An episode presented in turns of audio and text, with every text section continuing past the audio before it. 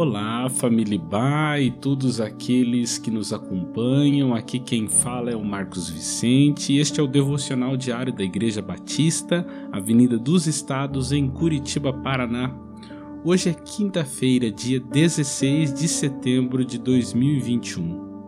O tema central de nossas meditações é recomeços e, especialmente durante esta semana, estamos conversando sobre a importância de saber esperar, equilibrando oração e ação.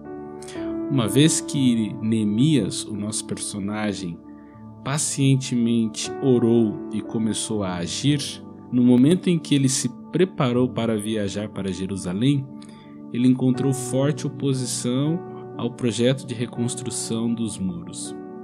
Em Neemias, no capítulo 2, no versículo 10, nós lemos o seguinte: Sambalat, o Oronita, e Tobias, o oficial Amonita, ficaram muito irritados quando viram que havia gente interessada no bem dos israelitas.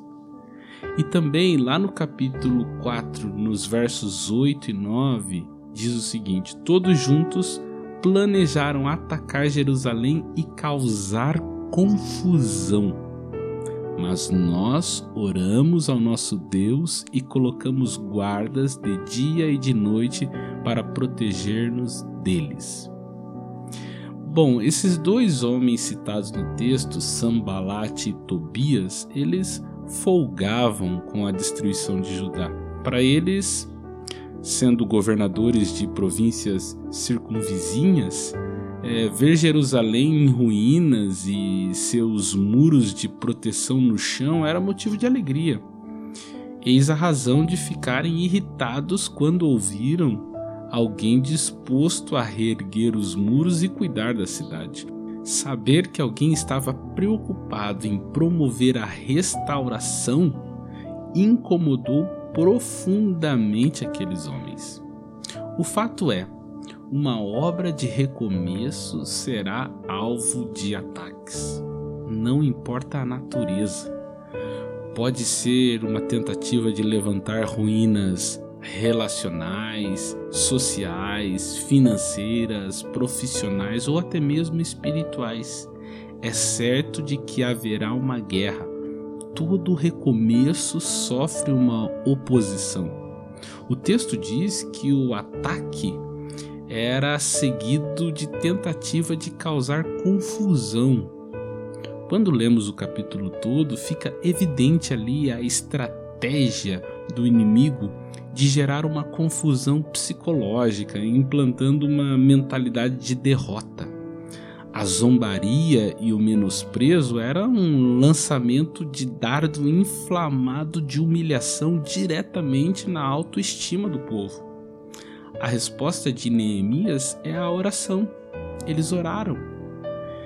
E isso nos remete a um alerta do apóstolo Paulo lá no Novo Testamento, em, na carta que ele escreveu aos Efésios, no capítulo 6, no versículo 12, que diz o seguinte: Pois a nossa luta não é contra seres humanos, mas contra os poderes e autoridades contra os dominadores deste mundo de trevas, contra as forças espirituais do mal nas regiões celestiais.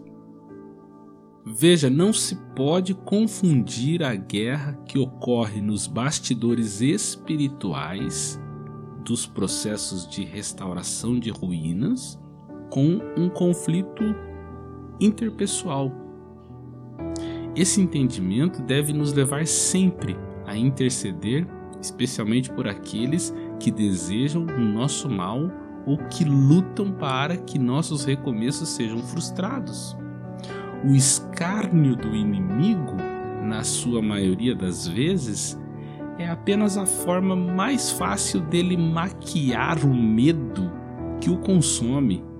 Nosso inimigo sabe que, erguendo muros de proteção e tapando brechas, isto irá aniquilar sua oportunidade de conquista.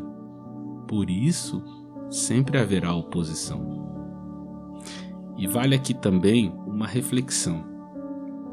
Será que em algum momento não assumimos esse papel de Sambalate e Tobias, causando confusão e menosprezando o recomeço de quem está ao nosso redor? Bem, que Deus te abençoe. Esteja consciente de que não é possível recomeçar sem guerrear e que em Deus nós temos as armas certas para esta batalha.